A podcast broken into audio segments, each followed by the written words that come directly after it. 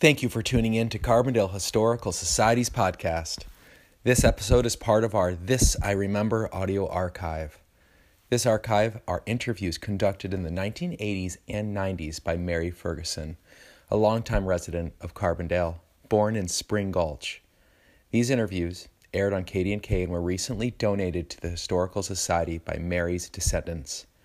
The Historical Society wants to thank KDNK Seven Stars, Rebekah Lodge, number 91, Alpine Bank, and Meredith and Dan Bullock Ferguson's family, as well as the many other donors and volunteers who came together to save these tapes and make them forever available to our Carbondale community. Enjoy.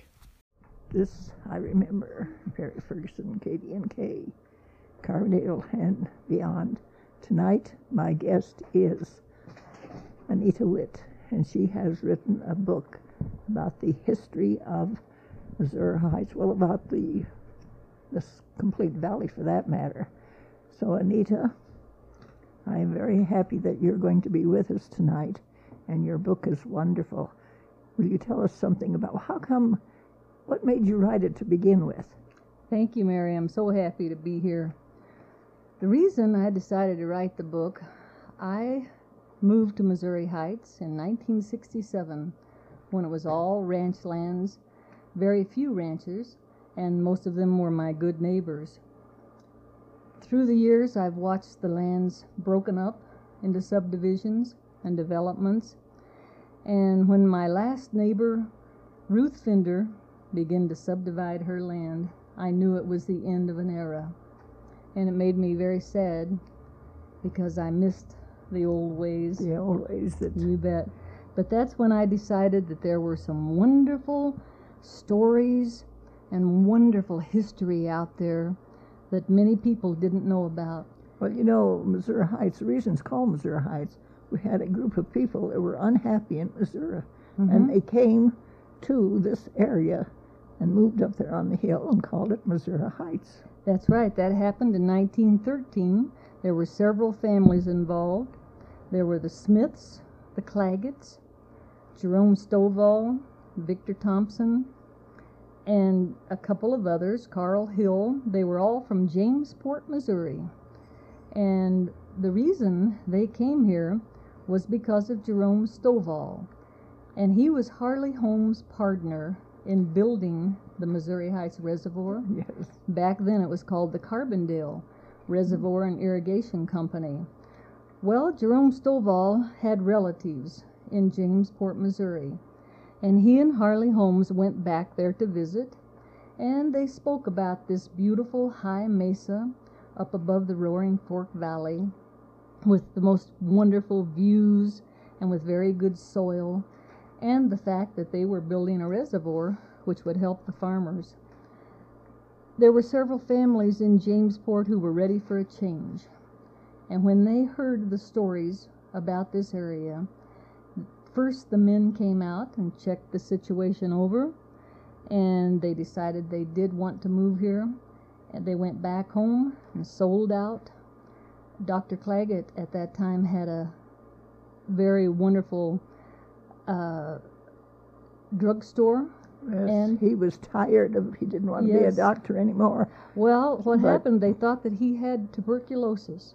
And so, And he came out here for the dry air, but he had a very good practice in Jamesport, and he gave that up and his drugstore and came out. and he also was a very good doctor in this community. Oh, yes, and he was. And of course, Betty DeBeck was, uh, we lived next door to Dr. Clagett when Betty DeBeck was born. Uh huh. And uh, when uh, Mrs. Clagett went to the doc to, to Glenwood to have her baby, why, we all waited, and pretty soon they called, "She's here! She's here!" we were so happy Well, that she was here. Betty's a wonderful lady, and she gave me her family's history. And Effie and Yeah. Dr. Oscar Clagett Yes. came here Yes. in 1913. I have uh, in our museum, I have I think three, maybe four generations of their medicine chests, Do you really? which we'll have in the museum. Oh, what a wonderful thing. I want to tell you one thing about the Clagetts. On the front of my book is a picture, And the picture shows the four Clagett children who were alive in 1913, and they rode one horse down from Yes. Missouri Heights to go to Catherine's school. Well, the little boy at the very back of the four children, his Yeah. name was Jim Clagett. Yeah. He became the chief surgeon at Mayo Clinic for 32 years. Yes. My son trained under him He did. later on. and of course, his brother, Jim, did not mean to be a doctor, but his brother was killed on graduation, That's right. and uh, so he changed his. hmm He was going to school there, but he changed his whatever he was planning on doing Uh-huh. because there, he wanted to have a doctor in the family. And he was the third generation. Yes. Dr. Oscar Cla- Clagett, his father, was the second generation, and then Jim took over after him. So, But what a wonderful family and what a oh, wonderful, a wonderful family. And I tell you, Dr. Clagett was, he was always also playing jokes on people, He was? especially his wife. and uh, I didn't he know would that. knock on the door and on her door and ask her if Dr. Clagett was in. Of course, she looked at him. She knew who he was, but you know, he was He was a he was- he was a fun man and a wonderful person. Oh, I wish I could have known him. I'll tell you something awfully nice about Effie. She worried constantly if her children were getting a fine education Yes. in their little one room schoolhouse. Yes. And when they worked in the potato cellar, all winter long sorting potatoes, which all the children on Missouri Heights did, Effie insisted that one child would read by the light of the lantern while the other children sorted potatoes. And that was done on a continuous basis, and her children, as we know, were certainly very well educated. But can't you just picture them? and she could sing. And uh, Betty sing. Have you ever Oh. heard Betty sing? She's got a wonderful voice. Oh, I would love to hear Betty sing. Yes, she's got a wonderful voice. You know, the house and the potato cellar and the barn are still standing on Missouri Heights. Well, in the house that they lived in here, over here on, uh, well, the corner of uh, Third and Main, Mm-hmm. that was the Clagett Yes. house. And next door at one time was the post office. Oh, really? And that's where we lived when Betty was born. Uh huh. I'll tell you why the Clagetts left Missouri Heights and came down to Carbondale. It was First World War, 1918, and many of the doctors in the area were called to war. Yes, Well, at that time, they asked Dr. Clagett to resume his position. to be teaching. and and he did and he came down to carbondale and the family left the heights and lived here at that time until he took over another doctor's practice in rifle. And of course we know that the clagett memorial Memorial hospital, Hospital. in rifle is named after dr clagett yes, but uh, they were a was a very wonderful family. course, wonderful family. Uh, Now, along with them, at about at the same time, came the Smith family, and um, the Smiths were also from Jamesport, and they came out at the very same time. In fact, Dr. Clagett and Frank Smith came out in the same boxcar with all of their belongings in that boxcar. Now, uh, Dr. Clagett had a team of mules, and Blanche Smith had a brother who came with the men. His name was Victor Thompson, and he had a team of mules. And they had their mules, their wagons, what farm equipment they had, all of their personal belongings and home furnishings in those boxcars. And they came out at the same time. Well, the Smiths had a ranch, 160 acres, right next to the Clagetts. And the house and the potato cellar are still there today, too. And uh, the Smiths story is very wonderful, and I think people will enjoy reading that. yes, indeed. Now, Uh. before the Missouri people came, there were families up on the heights, and um, the heights was not called Missouri Heights at that time. It was just called the High Mesa. One of the first people was James Needham. Yes. Um, the Huskells were there. Haskell's. The Holgates, whom we were just speaking of. The Waters Yes. and the Hotts. The Millers. all those people. My. They all came in the late 1800s, and they were the very first people up on the heights. There were a few before them, and their stories and their histories have been lost. Some of those people were White and Morris, the Hunt brothers, the Streppy family. Do you remember any of Uh, those the, names? The names. uh huh. It's but um, I could not find information about those people. We found a little bit about the Hunt people, but um, that was in the very late 1800s. And when the people started coming in in the early 1900s, those are the people that I was able to find their descendants and, and find out their stories. I have tapes of most of those families, Do you? and of course the tapes are going to all be at the museum, Oh, that's wonderful. and uh, I'm going to have a um, well, I have a display case that was given to me that opens up like a book.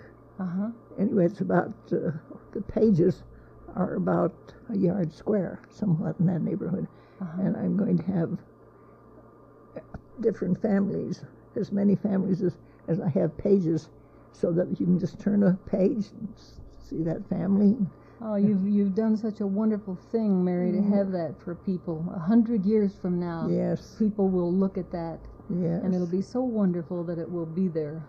So, So I'm I'm I'm happy that you did that, and I'm well, happy the uh, museum, the building itself was given to us when Uh-huh. uh, when they were starting to develop what was the Holland Thompson Ranch and the Wald Ranch. now that's the cabin. Yes, Mm-hmm. it's a hundred years old. Really. It's made out of hand-hewn logs. Uh huh. And of course, the um, Lions Club joined the Historical Society, 27 strong. and I tell you, they have been working.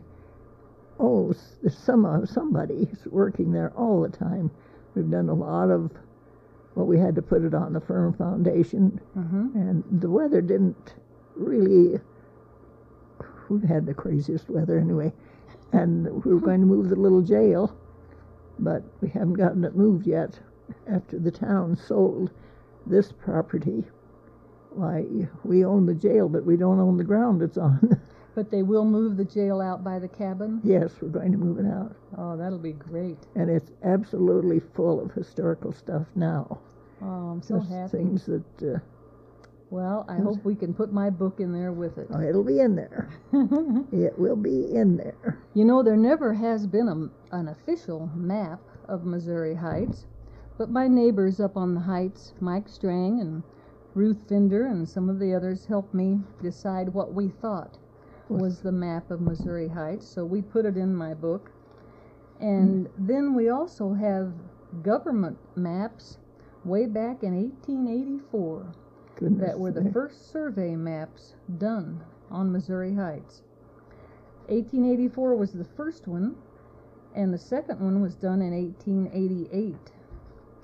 And also at the BLM, I found maps that showed the very first families up on the heights in 1888. Um, there were already schoolhouses up on the heights at that time. The Upper Cattle Creek Schoolhouse was there. Um, there were several families like the McNultys, Yes, the Chapmans, yes. James Needham, and I even found a family of people named McCune, spelled Yes, exactly like, like my the- maiden name. Oh, But I have not been able to find any descendants in my family or any descendants in the McCune family who do live in this valley. So we don't know who those people were. Uh, of course, the Hunts were there in 1888. And during that time, one of the first roads to Missouri Heights was not actually built but cleared, and that road is still very visible today. And I have a map of that in my book. And a few weekends ago, my dog and I, Sadie, we went up and walked that road. And I'll tell you, it would give a team of mules a heart attack.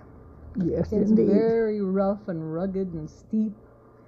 Can't I can't imagine how they could get a wagon up there. Well, and uh, the road that we use now, there's uh, one of the families that are living there at the foot of that road has a well going under there. Not a well, but a water line. Yes, uh huh. They do. Yes. Now, the first road was built in the late 1800s, and then in the 20s and 30s, they built the road that's called Cattle Creek Road that we go up on today. Um, wasn't that built with uh, prison labor? I don't know about that. It certainly could have been. You know? Um, the next part of my book, I take the years from 1884 to 1950 and I show when the families moved in. And um, after that, I go into the families themselves. Uh, I would like to talk a little bit about the Stoffaker family. Do you remember them? Yes. Did you know. Judge Stoffaker? Well, after fashion, yes. Uh huh. Well, the reason the Stoffaker family is such an important part of the Missouri Heights history is because Judge Stoffaker came here in um, 1888 and he bought the Four Corners where Yes. Catherine's store is located today. yes. Uh, excuse me, he didn't buy them, he homesteaded them. And well, that Judge, was one of our trades at one time was homesteading. Yes. The miners, the homesteaders, And, and you Judge know, Stoffaker was a very enterprising man. you know what our economy is today. I'm sorry? Do you know what the economy of this community is today? Yes. Rocks. We used to haul the rocks out of town, and now we're hauling all those rocks back again. We sure are for all of Oh, these developments. All these developments. Isn't that hauling funny? the rocks right back again. Isn't that funny? Well, Judge Stoffaker was from Switzerland, Oh, and he was a dairy and cheese man. And he started a dairy and cheese company right after he homesteaded the Four Corners at Catherine. He also started the first post office. And that was done in, uh, let me look here, that was done in 1892. Now, that post office and that cheese factory were a very important part of the lives of yes, people of on people. Missouri Heights because that's where they went for their mail and that's also where they sold their dairy products and got their money for the week, which was the only money they had until their crops were harvested. yes, indeed. And Judge Stoffaker's wife was named Mary Catherine. And he Hmm. named the post office Catherine Post Office. He named the cheese factory the Catherine Cheese and Dairy Company. Yes. And today we have the Catherine store. Store. And there was also a Catherine school yes. Right Yes, near Judge Stoffaker's property. And many of the children on that side of Missouri, Heights went to that school. Yes. They rode their ponies down uh, the road, down Catherine Store down that Road hill. to go there. But the Stoffaker family was very interesting. Um, Judge Stoffaker and Mary Catherine had 10 children. And they stayed here until the 1920s. And Judge Stoffaker owned a lot of land in the area, some up on Missouri Heights. And we have a letter that he wrote in 1931, and it says that they finally grew tired of the cold, long winters at and the family moved to California. But there are a few, very few people who remember the Stoffakers. So, One of them is Ruth Gould Zank- Yes. Zancanella. Yes. You- you know yeah, I know her, of course. Her family, the Goulds, knew Judge Stoffaker and his Yes. wife very well. And I'm sure you remember Roki Fender. Yes, my she was my brother's wife at one time. She was. Yes, Well, Roki is a wonderful lady, and she And, lives uh, in Paonia she now. was, with and I guess niece. she's uh, very Mhm. handicapped now because she doesn't see either. No, but Yes. she's sharp as a tack.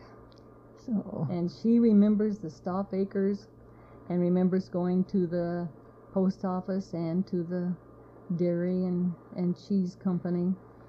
And Roki uh, gave me a lot of wonderful history of the Fender family. well, the Fenders, of course, the um, are Missouri Heights people, absolutely. You bet they they certainly were. Ira Fender came out at about the same time that the Clagetts and the Smiths came in 1913. Um, Ira heard about this high mesa and where the wonderful crops were grown in that good soil, Yes. and he came out to look around. Well, you know what he did, Mary? He took home a suitcase, and it had shocks of wheat oh, it had Burbank potatoes and barley and grain and uh, other things that farmers had, Had grown. here. And he took it home, went back to Jamesport, Missouri on the train. He set that suitcase on his kitchen table and opened it up. Well, you can imagine the smell that came out of yes, it. uh, And his wife, Nettie, knew at that moment that her life was going to change, and she was very sad because she knew she would be leaving her wonderful family. But it was it was his uh, intention that they would come to, to Colorado, and they most certainly did. And the Fenders are still a very big part of Missouri Heights. And Ruth Fender, whom I'm sure you know, well, and Ruth is, I have uh, two tapes of Ruth do you? because she has, hmm well, she was uh, a- a broker. And Uh-huh. of course, my son's wife was a broker, That's right. and um, Well, Ruth is my very neighbor. good, very good friends, and they started in the business together. Uh huh. Well, Ruth has been my neighbor since I came here in 1967, and she helped me a lot with the book.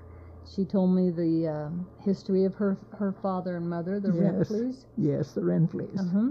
And um I have several pictures of Ruth when she was just a little rascal, and I think people will will get a real kick out of them. Um, let me look here. After the first homesteaders, there were um, many families who came, and it is amazing that so many of them did come from Missouri. Although not all of them came from Jamesport, some came from other places. Now, I'm sure you remember John McNulty. Oh yes.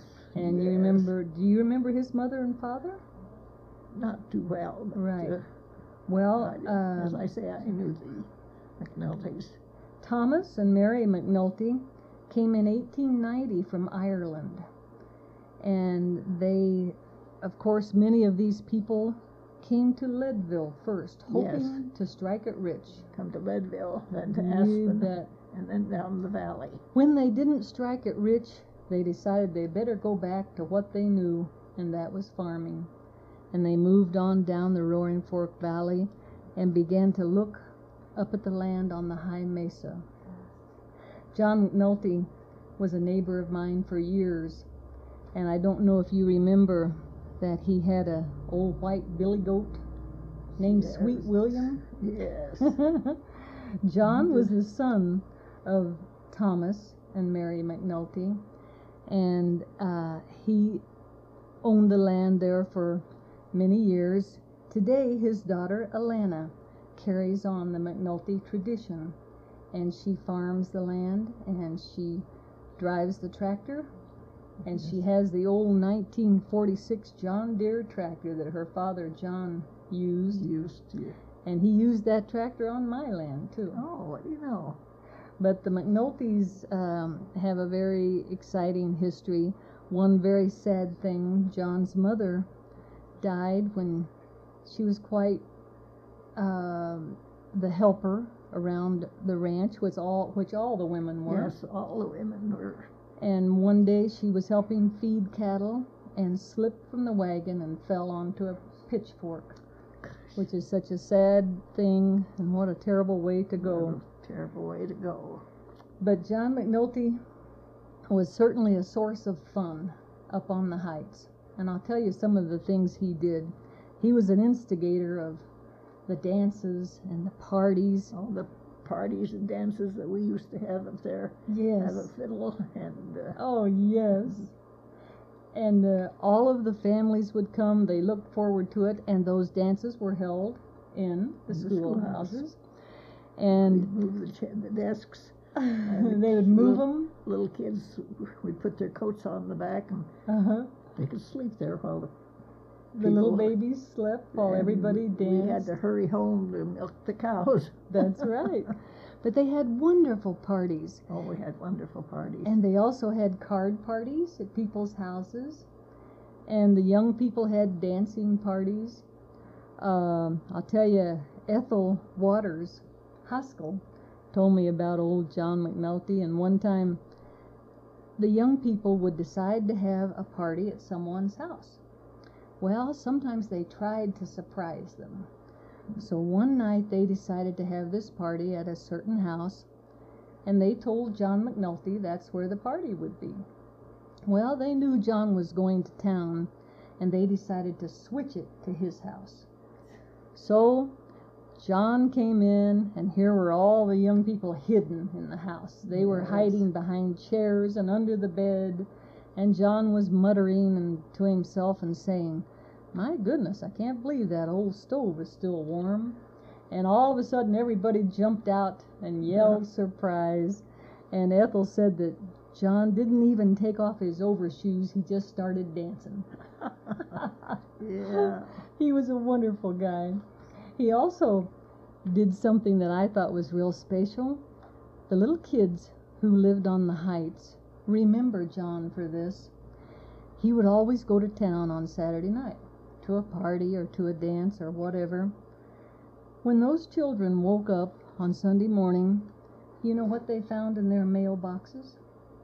They found Cracker Jacks and candy bars. Yes. And that was Yes. John. And he did that for all the families on the heights. And I thought that was so, that was such a sweet thing. Yes, indeed. He did a lot of But good. you know, people are are different in this day and age. yes, And I many of just- them are. I wish we could go back. I wish we could go back to I do too. those. But you know, there's still quite a few left who still think Still. and act the way they used to. And I like to find them. They're a wonderful thing one to find. reason why I like to go to the uh, Wednesday meals because Uh-huh. the, you find so many old timers there Yes, that uh, are there for the same reason because they that's right. otherwise they don't get to see anyone for all this time. I wanted to talk for a minute about your friend and mine, Grace Cowan. Yes. Well, Gracie was raised on the Heights. She went up there with her father in 1917, and that was the very year and the very time when they were building the Missouri Heights School. And Gracie remembers walking with her father to that school and seeing it under construction. Well, later, Gracie became a pupil there, and guess who was her teacher? Yes, Mary I was- I Ferguson. was her teacher. And Gracie speaks with such love for you. She's told me so Yes, many sir. times that school was so difficult for her. A lot of mm. times the children made fun of Gracie because Yes. she had not had an opportunity to be with young people. She had always just lived on the farm. But you were good to her. And she loves you to this day. And she Yes, told me yes. that you taught her how to embroidery. You taught her how to sew. Yes.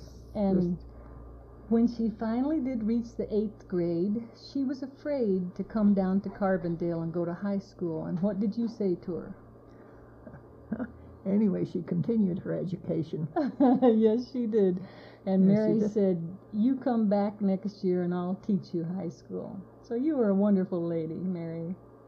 Well, I uh, I didn't come over with the Utes, however, because someone called me and wanted to know about the first road to Marble, Uh huh.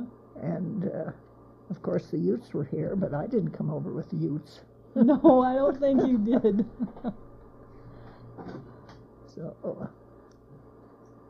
how much time do we have? yeah. So, Okay, I'll let you.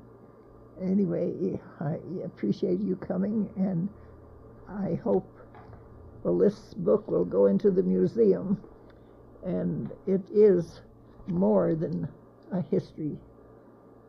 It is this I remember way back when, and people need to remember. Need Yes, to they do. Go back, and all these maps and pictures and everything Yeah. are absolutely great. Thank you for listening to another fantastic installment of This I Remember by Mary Ferguson.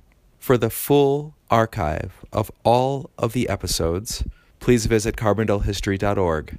If you would like to be able to search through the entire transcription library of all of her episodes, please email info at carbondalehistory.org. Thanks so much. Stay tuned. Subscribe.